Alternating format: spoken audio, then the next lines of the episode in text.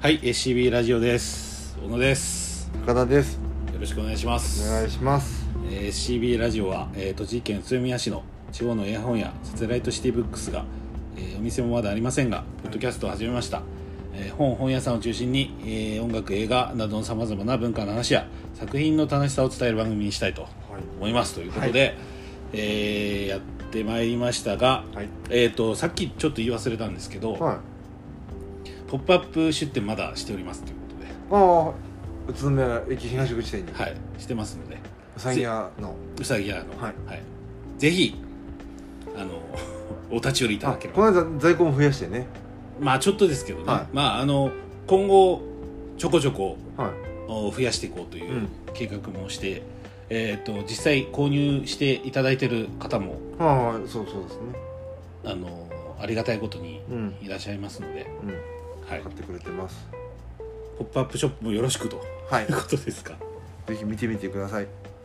なんかあんまり熱が。いやいやありますよ。めちゃめちゃは本当ですか？いものすごいですよ。じゃあものすごい熱今からどうぞ。はい。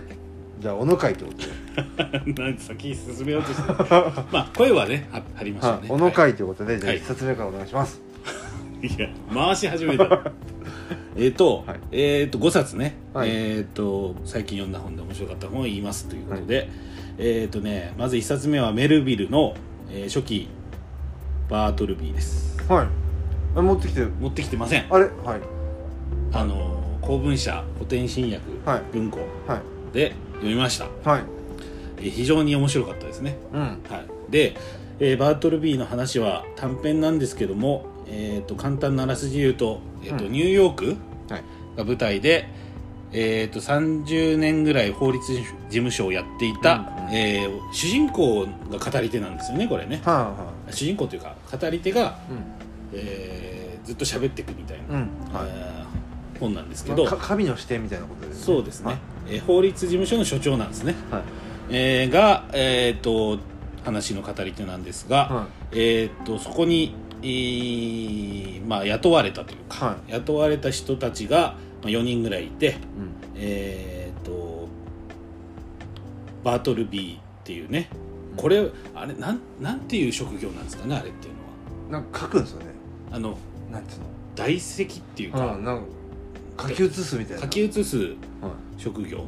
みたいなのですよね。うんであとあのターキーとかニッパーズとか、はい。ジンジャーボーイとか、うん。なんか仲間がいるんですけど、えー、とそういう人たちが出てきて、えー法律事務所をやってるっていう話ですね、うん。はい。はい、でえっ、と、まあ、事務所のメンバーとかも個性的なんですけども、うんうん。まあ、バートルビーは何ですかね。何？あの基本的に不気味な存在というか休憩まずしないみたいうんまあ不気味というかこう何考えてるかよくわかんないやつ。なやつ。はい。でまああの家にも帰らないで、はい。えー、と食べ物もはい。食べないでうん。ずーっと黙々と仕事をするみたいな人ですよね、はでたまにそのなんかなんだっけジンジャーナッツみたいなやつを食べてるっていう、はい。っていうことなんですよ、はい。はだから最初はなんつうのそんななんていうか違和感は感じないい、そうですね。日常っていうかまあ少し変わったやつかな。まあ黙々と仕事を普通にしてまあ、はい。普通っていうかちょっと異常なぐらいうん。集中してやってるみたいなそうですね。感じでしょうかね、はい。はい。で、まあ、ある日を境にというか、はい。えー、と言ったらこの私うん。主人公の私の、えー所長の、えー指示うん。を一切拒否しだすっていうはい。話ですよね。そのなんて言うんでしょう。嫌だとかそういうんじゃないですよね。やるあなんだっけな。その言葉があるんですよね。なんだっけな。せずに済めばありがたいのですが。あそうそうそうそう。それをあそれを私はやらない方がいいと思いまますみたいなうん。感じですよね、そうそうそう。なんか本当に嫌がってんのか本当にやらない方がいいと思って、なんかよよくよく考えたらやんない方がいいっていうことなのか。うん謎の拒否？そうですねは謎の拒否をずーっとするっていう。い そう何言ってもみたいな。そうそうそうそう、はい。何言っても。はっていう話です、はい。でこれ何が面白かったかというとその、別にそのあれなんですよね。あのまあここから読んでもらった方がいいかなと思う場面ではあるんですけど、あのまあ連行されてっちゃうみたいな。はあの通報されて、でまあ家からあれですよね。その事務所から追い出したんですよね。い、うんもうもう。追い出そうとしたら追いだ追いれなかったというか。どこにも行ってくれない。そうそう。どこにも行けって言っても部屋から出ろって言っても出ないんですよ。私は出ない方がいいと思います。はい。はい。っていうことをずっと言い続けてかたくなに出なかったんですけど警察に通報して連行されていったという。もうもう留置講拘置所に行くっていう。はまあその後はちょっと読んでもらえればと思うんですけど、い。うんあの面白いなと思って。うん。で何が面白いかっていうとはだから僕たちあれですよね。結構人の物差しいで簡単に信じすぎちゃってるなと思って。信じる。信じるというか簡単に渡しちゃうっていうか一般的にはこうだよねみたいな価値観みたいなのを信じすぎちゃってる。はい。普通こうみたいな。普通こうみたいな。はでその磁場があるからあのそれに従うっていうのは普通なんだけど、いうん。あの出てかないとかね。それは私がやらない方がいいと思いますとかっていう言えるのがね、うん。言うっていうのもね大事だなと思って。まあまあま簡単にそのその人の価値観の中に入り入らないっていうこと？もの重要性、いでもそのしかも感情的ではないですよね。そうですそうです。い至ってこう理知的に否定してくるっていう。だからこれあのこの本って多分読む人によってうん。めっちゃイライラしてくるっていうかああ。多分この私の視点で見ていくと、うん。めちゃくちゃなん何この変変な人っていう目線で見てしまう感じがあるかなと思ったんですけど、うん。僕はバートルビー側で見ましたんで。バードルビー側。側。拒否する存在にななるっていう方で。えなんですかそれ？あのモデルにすると？そうそうそうですもういすがすがしい俺書いたんですけどうん。すがすがしいほど拒否するなっていう。なるほどなるほど。でもなんか今のこうなんですかねこうでしょっていうかこうこうあらなくちゃいけないよねみたいなことを全部否定していくのって気持ちいいなと思って。うんって思っちゃったんですよ、僕はこれ本読んで、痛快だみたいな感じ。痛快です本当に、はいだけど不幸なんですけどね。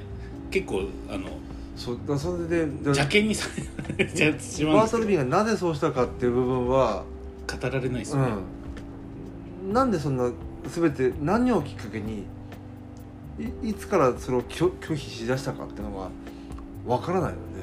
まあでも俺思ったのは理由なくていいんじゃないかっていう。なるほど。なんかトラウマがあって家庭でこういうことがあってとか、うん。っていうのを多分求めたがるんですよ、答えをね、うん。でそそっちの理屈で理解したがるから。うん、まあそうですね、うん。理解したがるっていうのは一つあるかもしれないそうですそうです。こんなんでこんな普通のことをやらないんだろうこの人はっていう目線で見てるから。うん。出てけつも出てかないんだもん そうそうそうそう だけどああなるほど。なんかその裏に何もなくてもこの態度を取ってるっていうのは最最高だなって思って。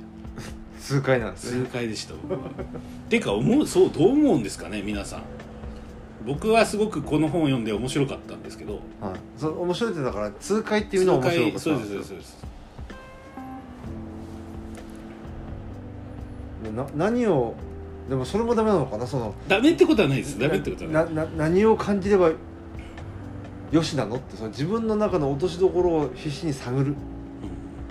こういうお話だったって。そのどこにもしまえないんですよこれ。しまいないですね。そこが最高ですよ。例えば愉快な話とかなんかそういうこうないのよどこのポケットに入れていいか。だから変な話っていうかそうそうそう。だからこういう話だったよみたいなことを言えないからうん。だから僕は人にも自分の物差しをちゃんと持てというふうにはい。取った、理解されるかどうかは問わないと。問わない。そ別にいいと、自分の物差しを信じろっていう話かなと思っちゃったんですよね。勝手に。勝手に。そういうふうに落とし込んだわけ。ね自分の中で解釈したそうそうそう。そう。それは合ってるかどうかはまあどうでもいいんですけど、うん、やってきてるってことですよ それやいややってきてるとはちょっと違うでしょ。やってきてるとは違うんだけど、うん。物差し簡単に渡しちゃいけないよっていう。なるほど。やってくる。いやそんなに不可解な話じゃない。不可解そういうことではないですよね、っていうことで面白かった。うん一冊ですと。そうですね、はい。こういう本を僕読みたいですねって小説。こういう本であるじゃないですか？それこそ読書会みたいなのやった方が。うん楽しいか。もしっちゃかめっちゃかになって面白いかもしれないね。バートルビー許せないみたいな人もいるかもしれないし、まあそうだまあ彼には何か過去があってってこうね、うん。想像する人もいるかもしれないし、そういう 面白かったねっていう、うんそういう想像力がねいろいろいろんなとこにこうん、うん。う持っていけるような本かなっていうので。そうですね。した。ははい1冊目。い。ははい2冊目は、えーそこに全てがあったカイ・エリクソン」いはい。えーこれは関書房はい。だっけな？確か。そど今日持ってきてえーないです。え 一個も持ってきて そうそう持ってきてあのし白い感じの想定の本。そうですそうです。はい。はい。あのーはい。どんな本ですか？えっとねはい。これはあのねじえーっと実際にあった話なんですけど、はい。えっと、1972年はい。2月26日に、あるアメリカのウエストバージニア州の炭鉱町っていうのかな？にバッファロークリークっていう町があってでその町にダムがあったんですけどそのダムがあーと山あいの方にっていうかにダムがあって、はい。まあ町が言ったらその河川っていうか下流にあ下る流,、うん、下流の方にあって、えーたんですよ。でそこのダムがすごく大きなダムがあってそれがもう決壊しちゃってうんそうですね洪水洪水が起きて、えー多くの人が亡くなったっていう話がうん。はい。あってそれは人災だったっていう話なんですけど、でえーっとねこれ何から話いいか分かんないけど、えーまずその炭鉱そのダムって何かっていうと、はい。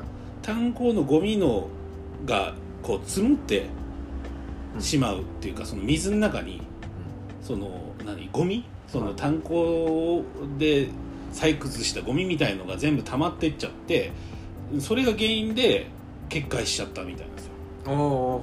だからそのさらに上でやってるわけだ炭鉱が。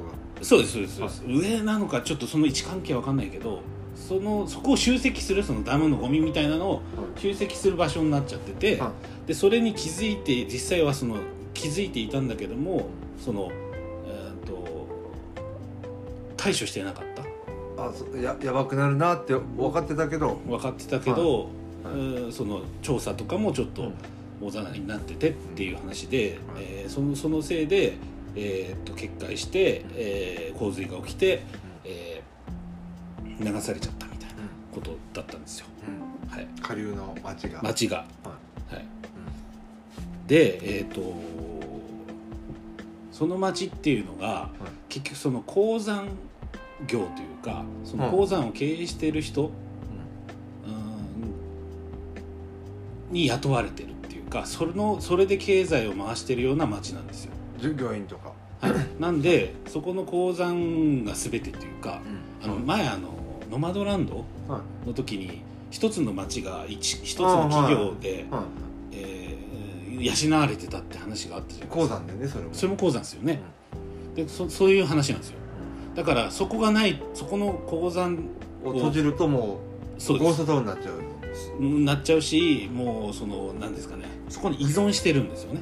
依存しているからもううーん何ですかね逃げようがないって言ったらあれだけどうんで結構そこの,、えーそのなんだっけ何地方っていうんだっけなアパラチア地方っていうんですけどはい。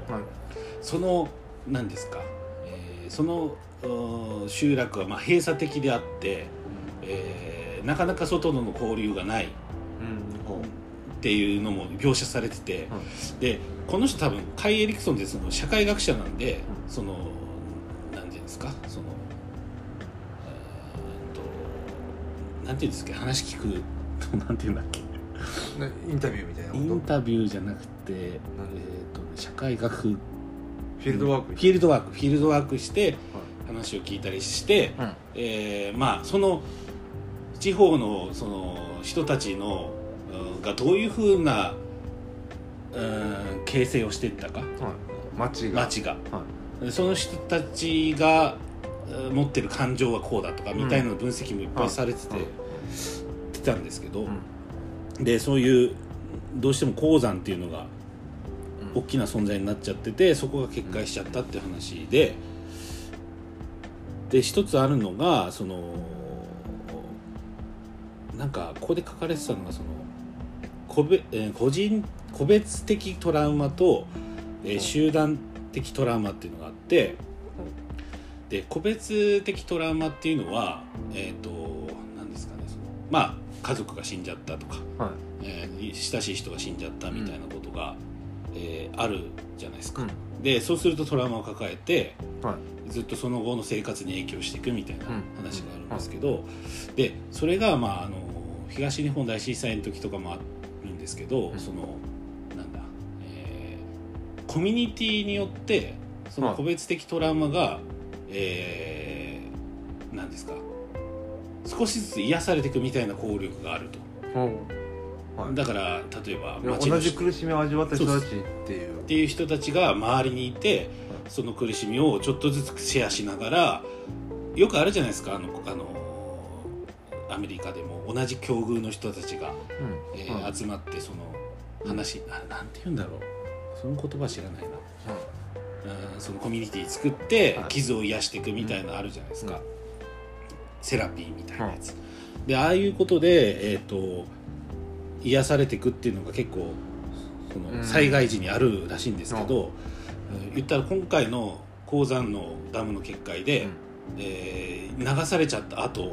政府が介入したんですけどその政府がその要は復興し復興っていうかなんかその避難所？避難所みたいなのを建ててった時にそのなんていうんですか？トレーラーハウスみたいなやつ、い。っぱい建てたと、でそこに人を住まわせてうん。いくみたいなことをやるじゃないですか、うん。あのなんていうなんていうんでしたっけそれ。うん。避難所の避難所のはい。住避難住宅みたいな。仮設住宅。仮設住宅そうそうそう、はい。仮設住宅みたいなの建てた時に、はい。その近い人たちとか知ってる人たちのコミュニティを無視してもう厳格にもうこのトレーラーここで誰誰って機械的にやっちゃったと。まあね。その政府が。でその機械的にやっちゃったことによってそのコミュニティがもう断絶されちゃったと。うんまあまあまあ。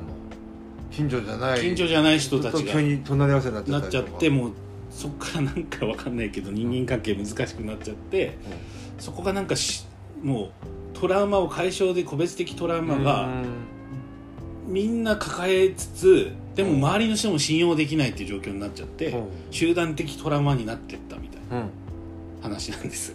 全然セラピー的なことが作用しなかった。作用しない。そのコミュニティってそういう浄化っていうかね、いう効果があるんだけど、あのそれが発揮できなかった。発揮できなかったみたいな話です、うん。はい、でこの後のねこの本にもつながってるんだけど「災害ユートピア」っていう本があって、レベッカ・ソリニチさんの本があって、実は人々は危機の時には連帯するっていうのがうん。あるらしいんですよ、はいはい。これは実例とはいして、はい。助け合う。実そうそうそうそう、で危機の時ってみんな利己的になるからうあのごあのなんですかその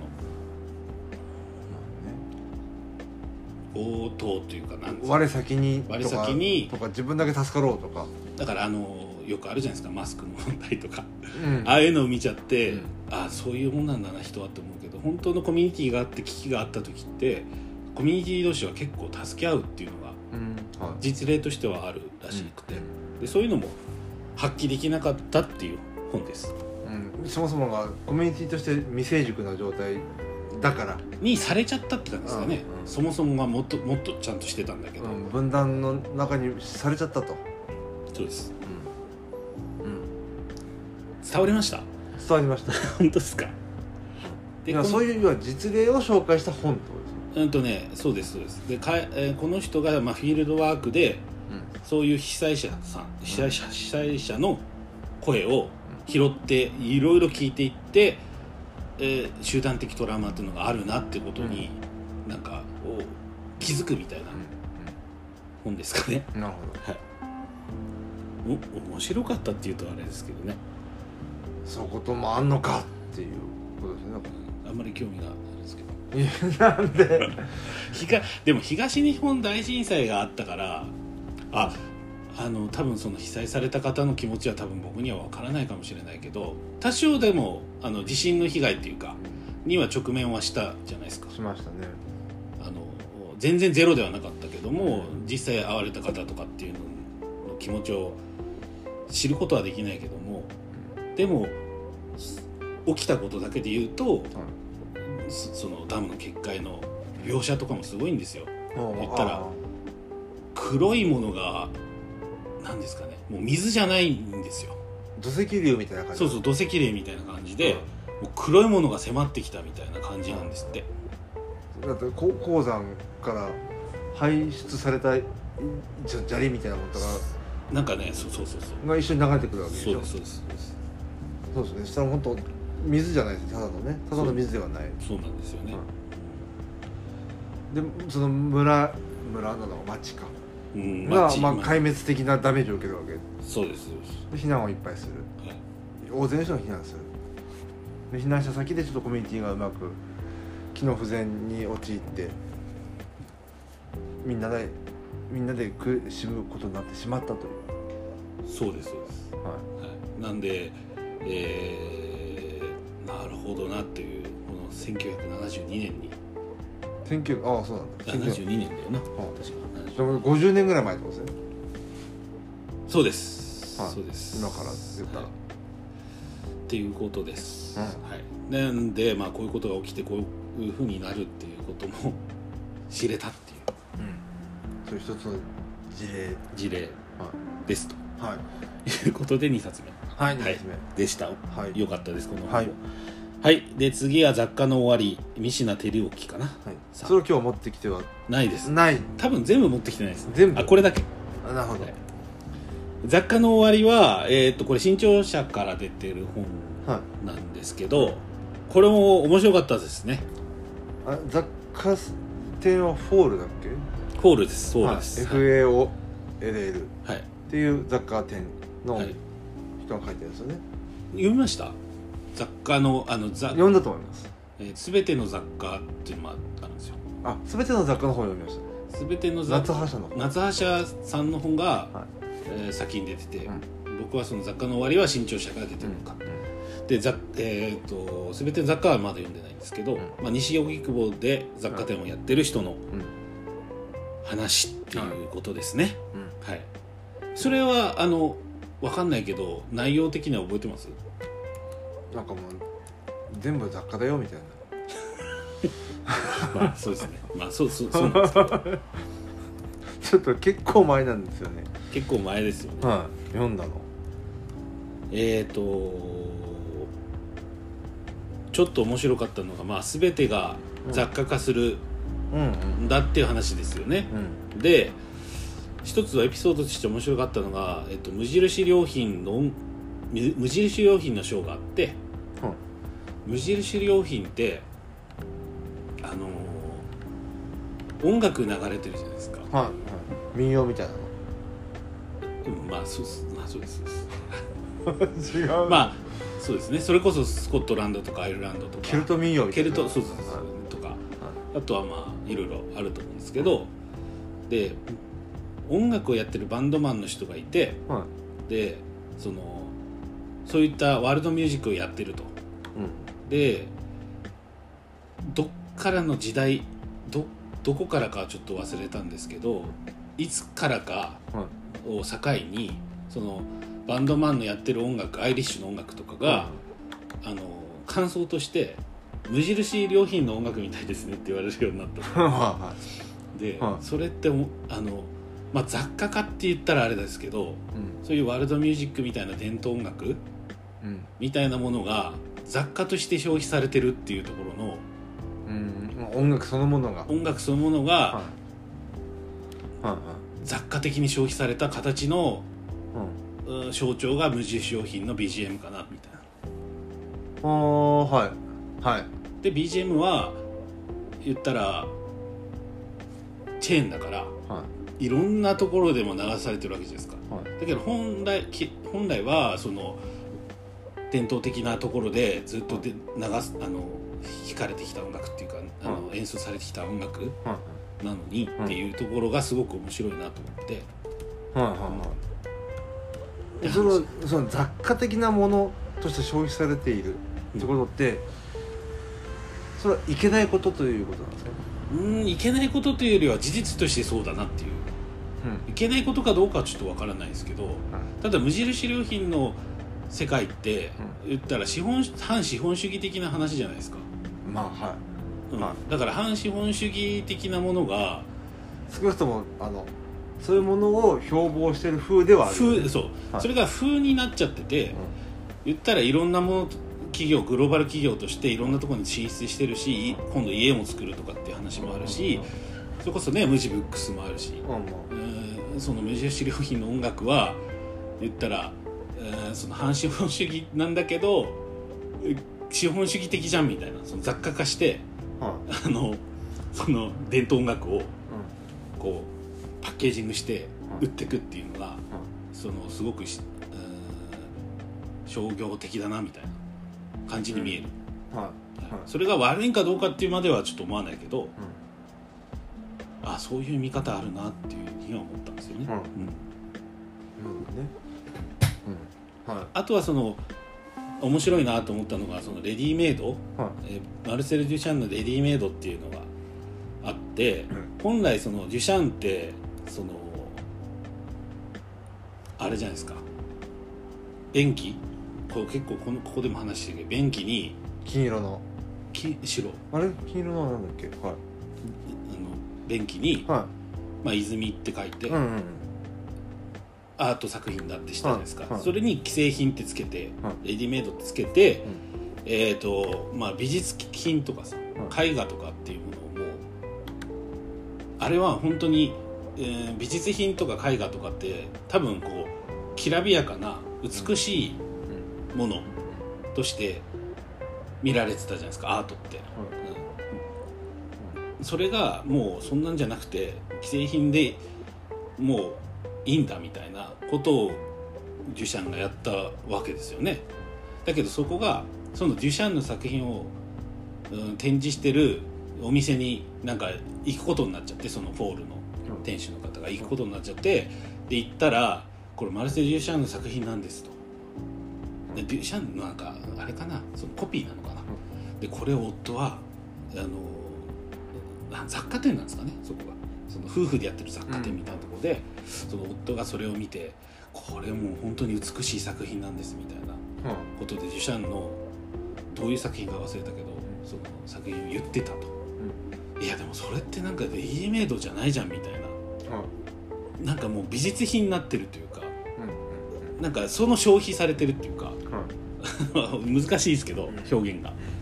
なんかそこもなんか全然違うよなとか思ったりあとはそのフなんかフロイトの資料館みたいなのところに行った時に、フロイトのなんかノートとかなんかあとフロイトのなんかなんですかねそのマウスパッドとかそういうのも売ってたみたいなことであフロイトの記念館でなんか そういうものも雑貨化してるんだなみたいな、そうですね。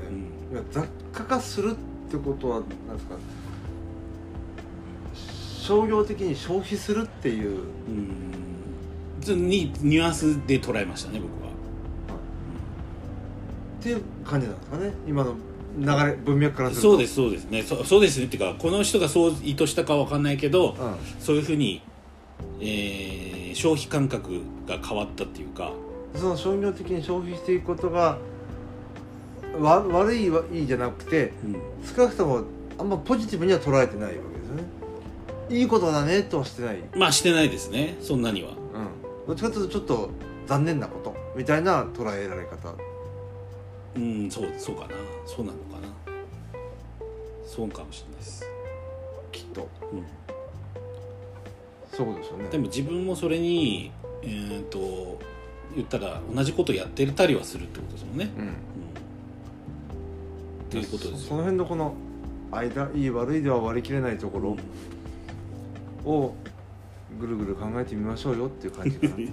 なんかすぐそこに なんかこういう本ですねっていうのに こう従いますよね。ええこれ自分としての受け止めをあ受け止め？受け止め方をなんか整理したいだけですね。なんかそうだね。うん。だからどんなものでも雑貨的に扱えるようになっちゃってる時代っていうこ込まれてしまう。マルクスですら雑貨化するっていうことですよね。なんていうかあらゆるものは雑貨化しちゃうんじゃないですか。そうそう。そうそのそうですよ。言葉の使われ方からすると。うんうん。雑貨化しないものはない、確かにそうですね、でもそんな時代なかったですもんね。ソニーソニープラみたいなのがずっとある。そんな時代。最近この近代この1980年以降ぐらいにできた潮流なんじゃないですかねっては思っています。はい。ってことをこう考えさせられたと。あであの違うんですよ。はい。この、まあ、雑貨化することについてのこう論考っていうか論考ではないんだけどそのエッセイは面白かったんですけど、はい。そのこの人の文章結構面白くてあのなんですかね。普通にえなんですかね。エッセイなんだけど小説っぽいなみたいな書かれ方が。書かれ方が。だからうん。自分の祖父のこと書いてたりとかうしてて、それも面白かったなって思いました、だから雑貨あ全ての雑貨も読んでみたいなって思いましたけどね、はい。はい、はいありがとうございます。今のが3冊目。3冊目です。はい、はい。説明になってますかね。まあなんなくていいんですけどね説明の。まあそうですよね。はい。えーとですねごえよー、4つ目がちょっとつながるんですけど、ハエの王です、うん。ハエの王ウィリアム・ゴールディングはい。です。でこれは1954年ウィリアム・ゴールディング。これはイギリス人はい。ですね。はい。のゴールディングが書いた本はい。です、はい。そうですね今日イギリス。でえーっとですね話のあらすじとしては、はい。えー一応未来の話なんですこれは。うん。で戦争が起きて、うん。えー戦いをさ避けるために、えー子供たちをこう疎開させたと。はい。ある国から。うん。それは国はイギリスなのかはいなあー疎開させた時の運ぶ途中に船が墜落してはい乗組員の大人が全員死んじゃった。うん。で助かったのは少年たちだったと。はで、えー南太平洋いはいかな？の島に無人島に置き去りにされた少年たちがはい。どういうふうな生活をしていくかと。い。うお話です。いササバイバル的なことですか？まあ簡単に言えばそうですね、はい。はい。でえっ、といっぱい少年たちはいるんですけどその中でもその人数がね。人数がはい。あの、まあ、主人公というかねあのリーダーになるラルフっていう人と、はい。えーピギーっていうちょっと太ったうん。人と、えージャックっていうのがまあうん。メインにいるんですけどはい。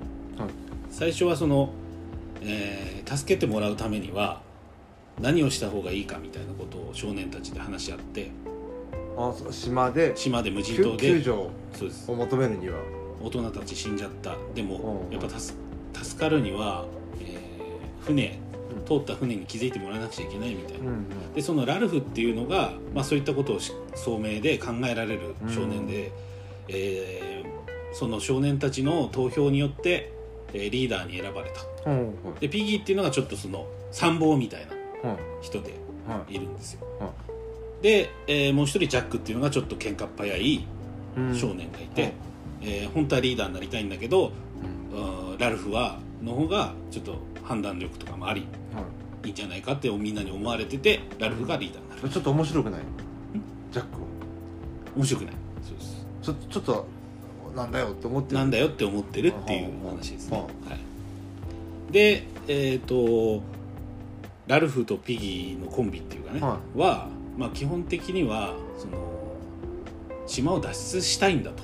うん。脱出するためには、まあ、火を起こして火を焚いてあの船に気づかれるためにずずっと火を焚き続けなくちゃいけないと。のろしみたいに。のろしみたいに。はい。でえー最初はそれをやることと、はい。で火の当番をするんだってことで、えーみんなに課すわけですよ。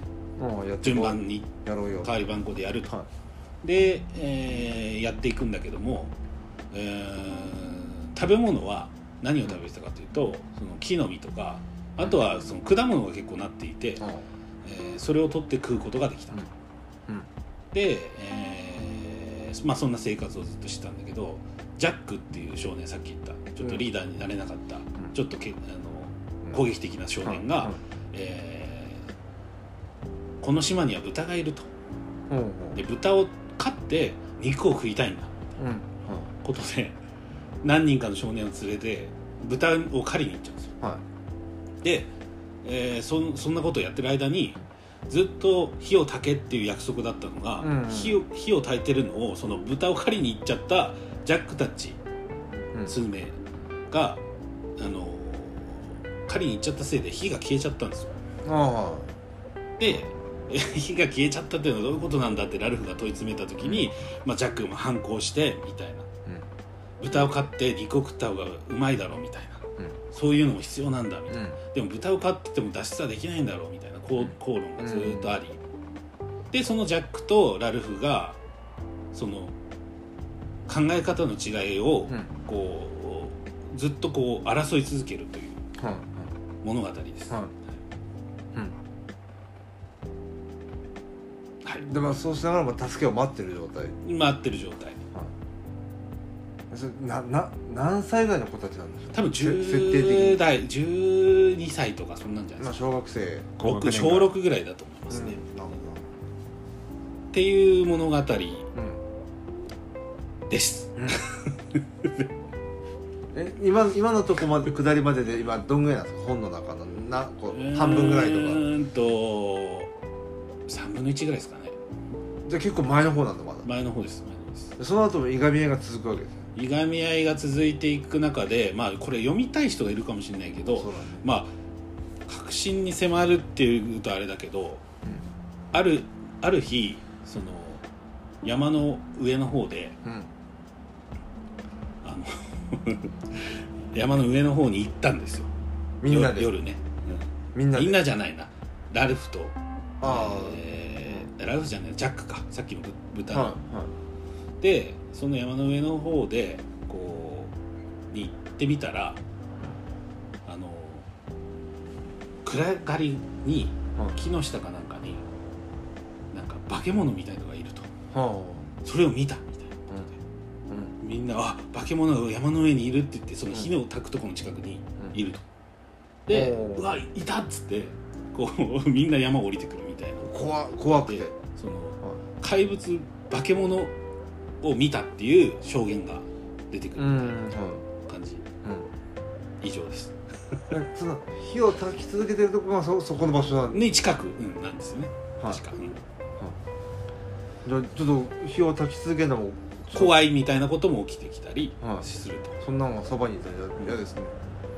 まあでもあれですよね。まあその後はちょっと本を読んでなんでハエの王なのかとかっていうことも含めて見,、うん見てもらえばいいんですけどなんかこの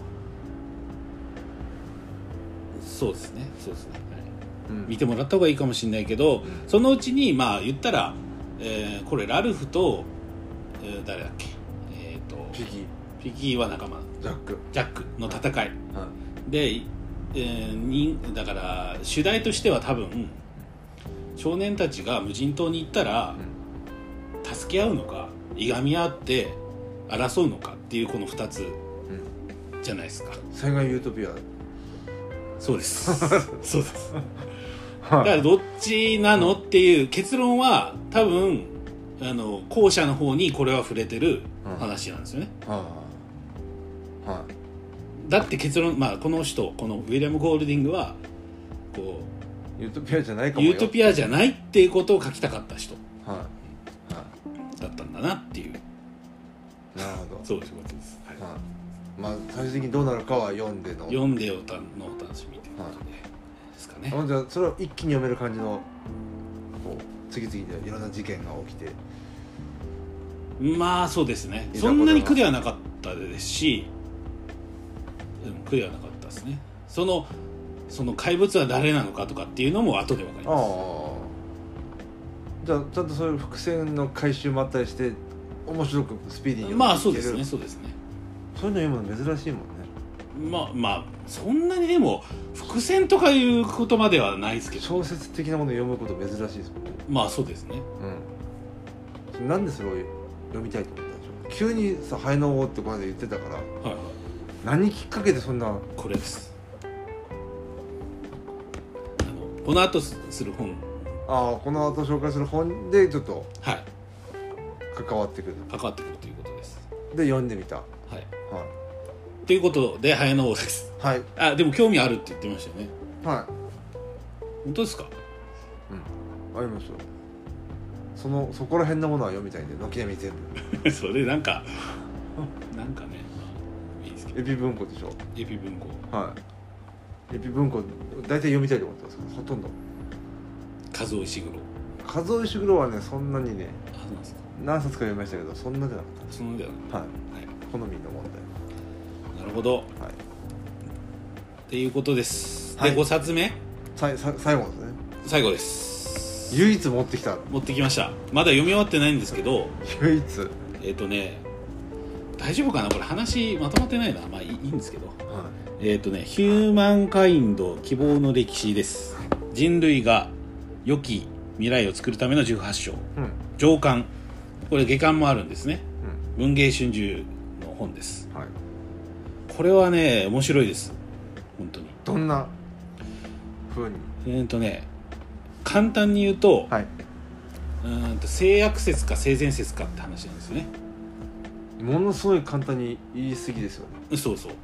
ちょっともうちょっと。簡単に言うと。二択じゃん。ちょもうちょっと。ディディテールというか何ですかうん。エピソードいくつかとかないんですありますあります。はあります。であまりにもこのルドガーさんブレイグマンさんが言ってるのは、はい。あまりにも今の世の中っていうのは人っていうのはぜ利己的であると。はい。もう結論付けてる人が多いと。うんうんで、えー、とリチャード・ドーキンスの利己的な遺伝子って言われてるように、人は元来その利己的な行動をするもんなんだって。うん。っていう言説があるけどそれに歯向かった一冊。うん。18章それと違う証拠っていうのを 18個多分これで言ってるんです。ようん。実際歴史の。そんなに利己的じゃないぞっていうこと。をだから利己的なのは何が原因なんだとかっていう話をずっとしてるんですよ。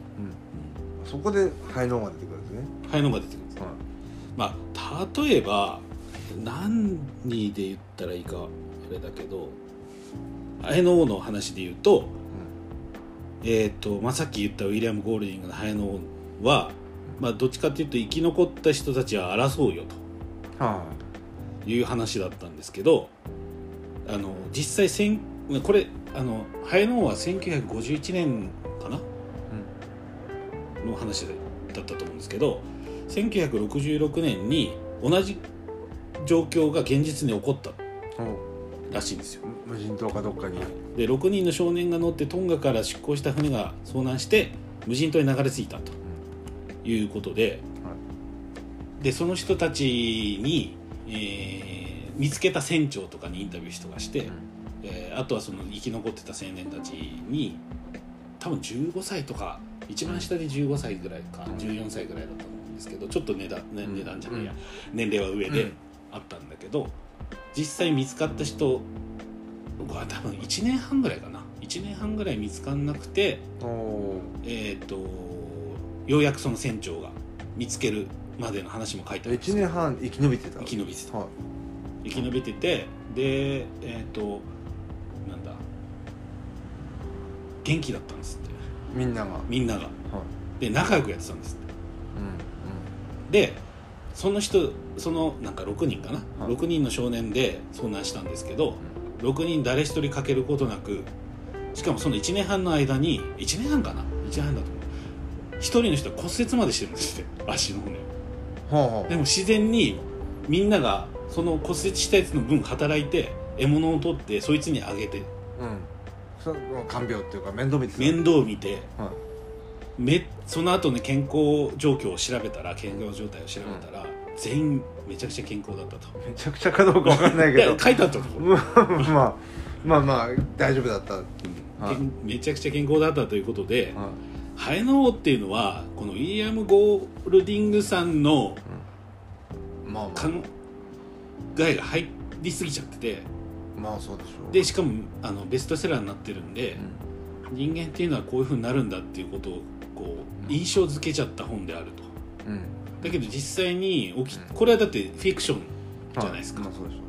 でそれが実際は1966年に同じことが起きても結局そのそうはならない事例もあったと。うん。いうことを書いてうん。します、一個の引用としてね、はい、はい。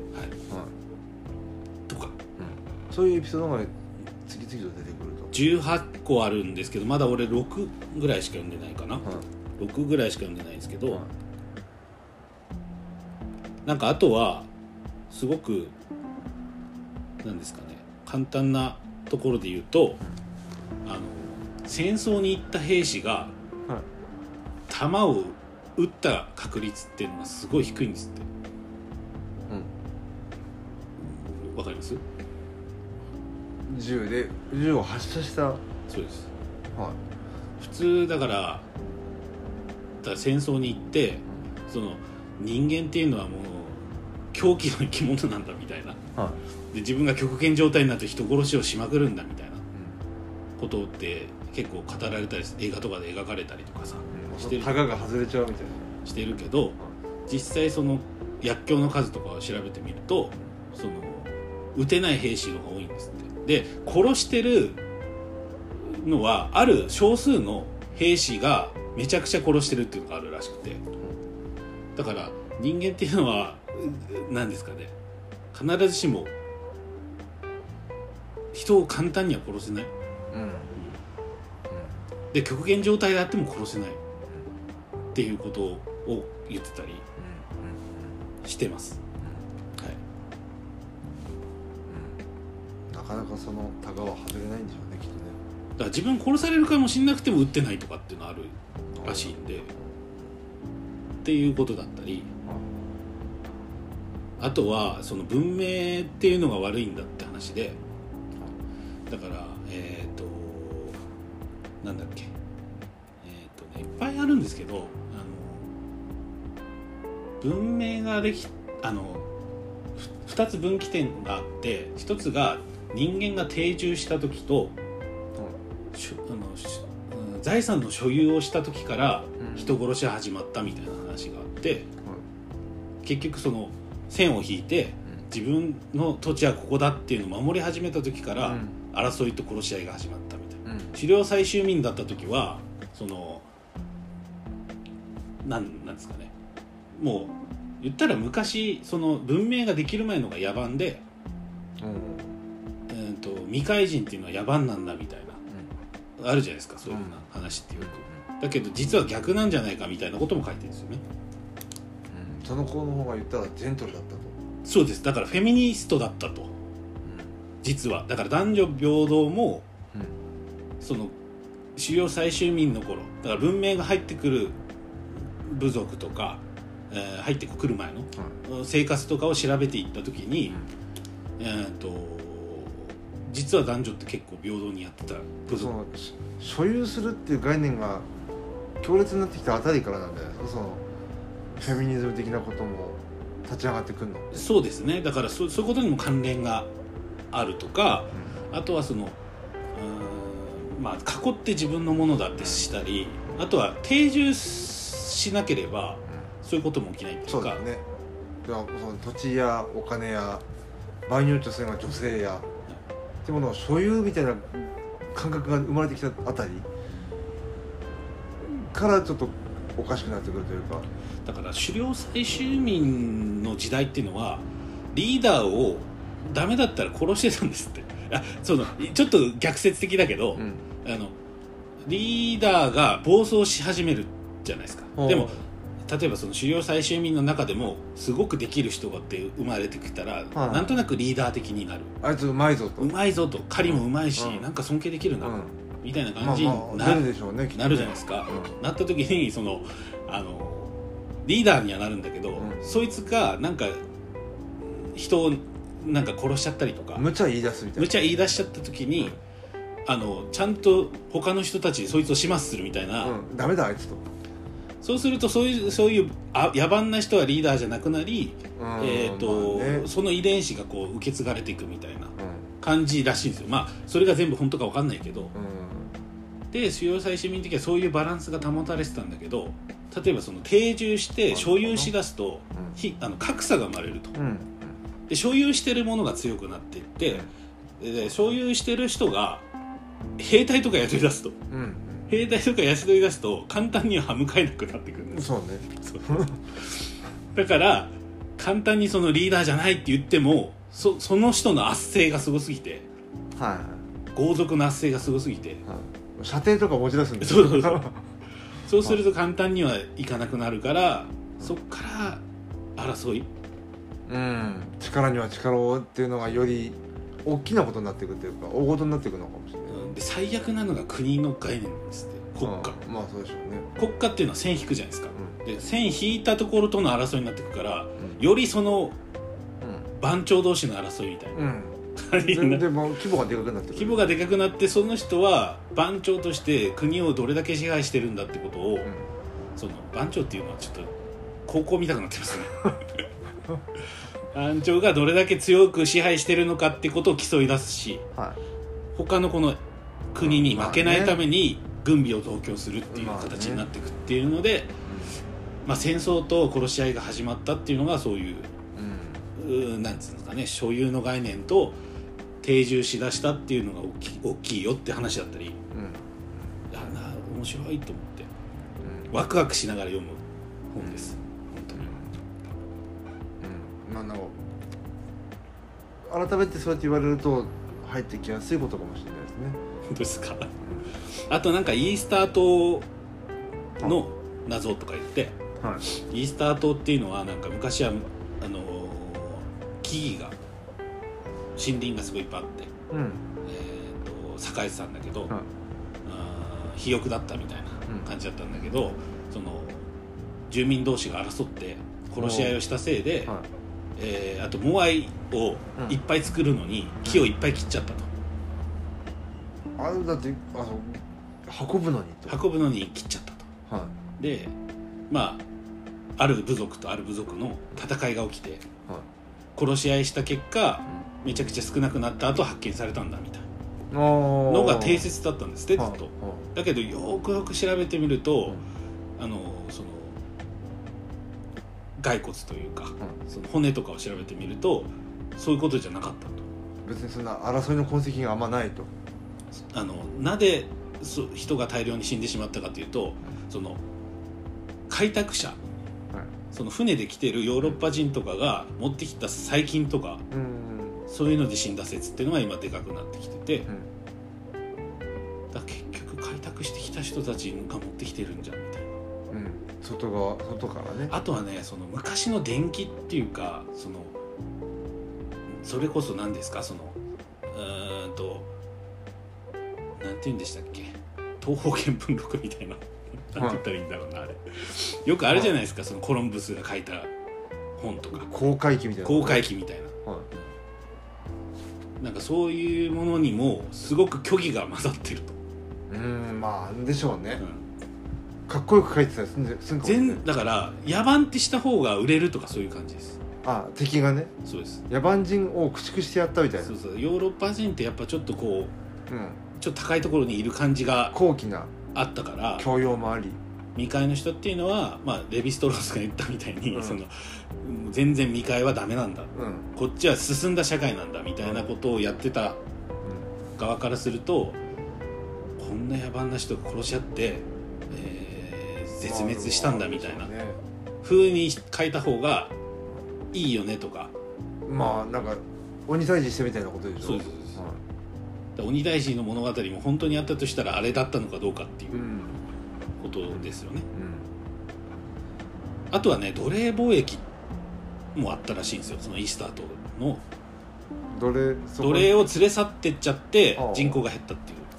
奴隷貿易と伝染病。うんだから殺し合いじゃないっていうその証拠も出てきてるっていう話とかいうことです。うんでそれがひいてはだから生前生前なんだよってこと？そうですそうです。はだから今あまりにもその人間っていうのは利己的に殺し合いするっていうのが、えー、と当たり前の事実としてどんな人もそう答えるんですって今現代人に聞いたら、い、8割ぐらいの人が人間っていうのは利己的でうん。もうどうしようもなくいいんだと。うん。ちょっとするとわわまますると。はなんだけどそうじゃありますそうじゃないかもよ。っていう本。はい。めちゃくちゃ好きな好きですそういう見方。でもしかもファクトワルネスみたいな話で実際その希望としてこうあってほしいってことではなくてうん。実際そのハエの王の話は実際遭難した少年たちが仲良く暮らしてたっていう事実がある。っていうことですんでうん。うん何もその希望的観測的なものをここに書いたっていうことじゃなく実際こういう証拠もいろいろあるよっていうことを。見方がちょっと違うかもしれないよねっていう、はい。今なかなか逆の本はいっぱいあるんですよね多分。あ絶望するような本っていっぱいあるんですけど、これはあとルド川さんすごい。ー何でしたっけタイトルは？えっと「希望の歴史人類が良き未来を作るための18章。は」なんで。いこれまでの歴史も意外に結構希望はあったぞと。そうですね。ポジティブなことも少なくないよと。そうですです。だからあのなんだっけな、えっとリヴァイアさんと、リヴァイアさんとホップスとトマス・ホップスとルソーの対比で、うん。とリヴァイアさんっていうのは人間っていうのは利利利己的だから圧倒的な権力を持った強いやつが支配ししないとどうしようもないんだっていううん。説はとルソーは自由と平等が一番大事だと。でここって対立するんですよ。はい。その権力者が支配するいや封建時代みたいな形とフランス革命以降のルソーが提示したその自由と平等。うん。自由と平等って言ったら性善説に基づくというかじゃないですかでそこの対立みたいなことも書いてていやもうフランス革命とか見るとすげえなと思いますよね。だって基本的に今当たり前だと思ってる感覚が、うん。だって普通にちょっと気に食わなかったら殺されてたりしたんですからね。あそうそそれ前はどうでしょ？だからおおそうその王政の時とか、うんそれこそ本当に昔のげ、まあう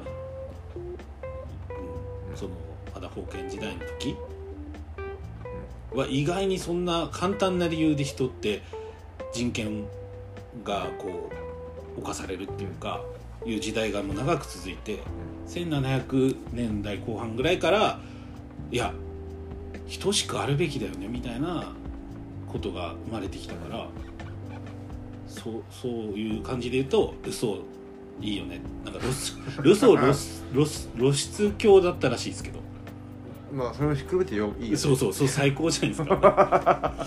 いやルソー最高っていう本でもあるかもしれない。ああ。露出狂でもまあいいやと。いいやいいとこあったから。いいこと書いてるね。いいとこあったから許そうという露出しても。だからになんかあれですよね。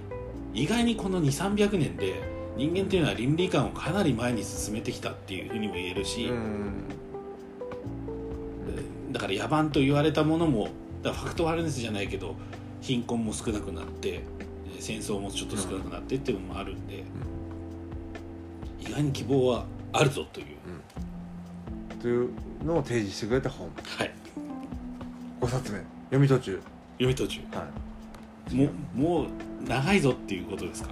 いいやだって1時間。そうですね。1時間言っちゃいました。はい。初の1時間ですよ。そうですね、はい。すいません。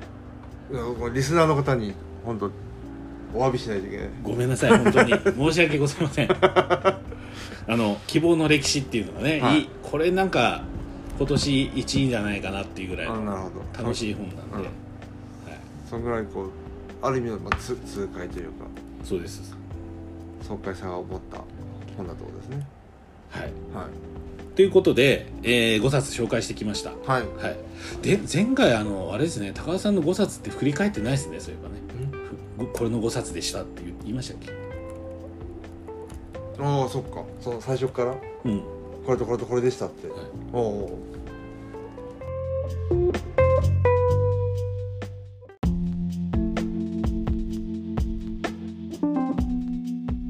はいちょっとすいませんあの60本過ぎて切れてしまいました。時間オーバー。申し訳ありません。はい。はい。で、えー先ほどの続きなんですけど、えー、と5冊紹介しました、はい。えー、と1冊目が初期バートルビー・メルビル、うん。えー公文社古典新訳文庫、はい。え2冊目が、えーと「そこに全てがあった」カイ・エリクソン、うんうん。えーはい。関書房、はい。え3冊目が「雑貨の終わり」三品照興、うえー新潮社、え4冊目が「ハエの王」ウィリアム・ゴールディング、えー早川かな？早川エピ文庫ですか、で、えーヒューマンカインド希望の歴史」えールドガー・ブレグマン、はい。えー文芸春秋とはい。いう5冊はい。を紹介してきましたとういうん。ことなんで、これも概要欄というか、えーポッドキャストを開いたら、はい。えーこういう本だよっていうのを載せておきますので、うえー高田、えーセレクトの本とも含めてはいもし興味持ったらね。見てどっか本屋さんで。本屋さんで。手に取ってもらえるといい手にですね。取ってもらえるとすごい幸いですということですね、珍しいラインナップですから今回。2冊も小説が入ってる。誰がですか？小野セレクトに。えこれ入ってましたっけ？バートルビーと。あバートルビーとね、はい。のでも小説もちょっとちあのー今度今ハーラン・エリスの「火の鳥」とか読みたいなとか。別にあのあえてこ切ってるわけではなくて。なかなかでもさあげあげないことじゃないですか小小説小説も面白いですねと、説うん。はい。レア。レア。じゃあちょっとレアなのをちょっと事務所とか もうぜひ全部小説なんで。はい、うん、ちょっと本の幅っていうかはい。本のジャンルの多様なところはい。もうもうちょっとこう読書として楽しんでいければと。はい。ジャック・ロンドン。ギュってもう外文一択っていう感じじゃないですか外文か本屋の本しかないじゃない そうですよ。そんな2個ですよね、はい。だからこれ最高なんです。ブックセラーダイアリーそうそう。外文であり本屋の本。外文で。兼ねてるか外文と本屋の本しかない。本の本かね。らはまあ面白いですけどね。いそうなんうです、うん、最高ですね。んちょっとでもでも興味出てくる可能性もあるじゃないですか、何かのきっかけで。うん、だから取り上げられてるとか、とかで読んでみたらああ面白いなっていうこともあるかもしれないし、はそこはもういつスイッチ入るかわからない。い、まあそりゃそうですね。そこは別に閉じることなくややりたい。ねとは思いますね。はい、なのでで、えー、と本のね、はい。あのポッドキャストなんだけど音楽の話とか映画の話とかばっかしてて、はい。えーなかなか本の話できないので、うん。まあ、次回はい。のなんかやりたい企は画を最後言って終わりにしたいんですけど、い。はい大丈夫ですか？先ほどのちょっと計画してる話はして。も絵本ですか？はいはい。絵本はちょっと却下ですね。なんで？いや僕はあの絵本っていうのが全然さわからなわからないっていうか知らない？はだからこういう作家がいてとかい。はああとは日本の絵本と、えー外国の絵本とかあとは出版社こういうのがあってとかっていうのも、うん。まあ、自分で調べろよって話ですけどちょっと何かの機会に話せれたらなというふうに思ってて。い、うん、やっぱでも、まあ、さっきも休憩時間というか合間に話してたけどなんだろうな絵を見見せたいですよね。そうですね、こういうのがあのいいと思ってるっていうのをどう紹介伝えるかっていうところが。らここに丸書いてちょんみたいな。とドラえもんの書き方で、まるでわかんない。このこの色使いがいいよねとかっていうその主観で選んでるからね普段。ああの選び方として、はい。まあある程度作作家というかか文章を書いてる人絵描いてる人で決めてるとこもあるけど。なんかそうだね。僕の個人的思考として歴史が好きなのかもしれないっていうかその体系とかを理解した上で作品を理解したいっていう癖がみたいなのがあって、はうんそうなんですよ。なんで絵本とかまあそれこそね他の写真とかはい。なんかいろいろあっても、そのう文脈っていうか流れというか、を知っとくとすごく見え方が変わるなっていうはい。経験を結構してるので、絵本界界隈。のなんかそういうものがそうですね。捉えられたらなということですよね。なんか詳しい人をお呼びしてはい。どこか良さそうな本屋さんで話はい収録すればいいですかね。はい。絵本といえばっていう。といえばっていう、はい。あるんじゃないですか宇都宮に。あります？ありますか？絵本の在庫めっちゃ持ってる古本屋さんが。でもなんか語りたくないとかなんかなりそうじゃないですか？そうですね。あでもあれですね。この前あの古書市も行ってきましたしね、ああははい絵本もいっぱい買って、はい。いはい。あの時に知り合った古書屋さんでもいいですよ。あの時に知り合った古書屋さんはオープンするんですか？準備中ってなってますね小あ。山小山で。今小山市で。予定とかはないんですね？はあのインスタは見てるけどまだずっと準備中っていう表ツイッターとかはやってなく？ツイッターないですね。インスタだけです。えっとお名前は何でしたっけ？うんと塚原さんです。塚原さんあの屋号とかは？ブックショップ塚原っていう。ああ結構シンプルな、はい。えーで小山で。古本屋なんですね、古本屋さんえー面白いですねいろいろ。うん。に栃木県にもいろいろね。そうそうそうそう。出てきてるとこなんで。でそういうところにも行ってみたいですし、うん。なんならブックフェスとかも今増えてますし。あ復活というかね。復活してたりはい、するし、うん。えー、と最初の方で収録したあの本屋さん行きたいなとかはい。あとは行ってた本屋さんとかにも、まあ、筑波行こうと思ってますけどね。あのああ久々に今の感染状況がもう、まあ、かなり収まってきてますけどもね、うん。今の状況でも。あとはワクチン接種みんなしてとか、うん、いう感じで、そうじゃあ絵本をですね高田無理やり。高田さんが。文脈に落とし込んで理解してないですからね。でもそういうあの言った瞬らこう発力だけでやってますからね。可愛いっていう。いやそれも大事じゃないですかインスピレーション。だけど実際持ってこないとだからな。いずれにしても。喋るとしたら、ここの人の絵が好きですとじゃあその回も交互期待ということで、はい。いいでしょうか。わかりました。はい。近日公開。あとはその年間ベストブックもやりますんで。はい。お楽しみにと。い。うはいことで。そうですね。はい、以上となります、はい、はい、長時間ありがとうございました。ありがとうございました。OK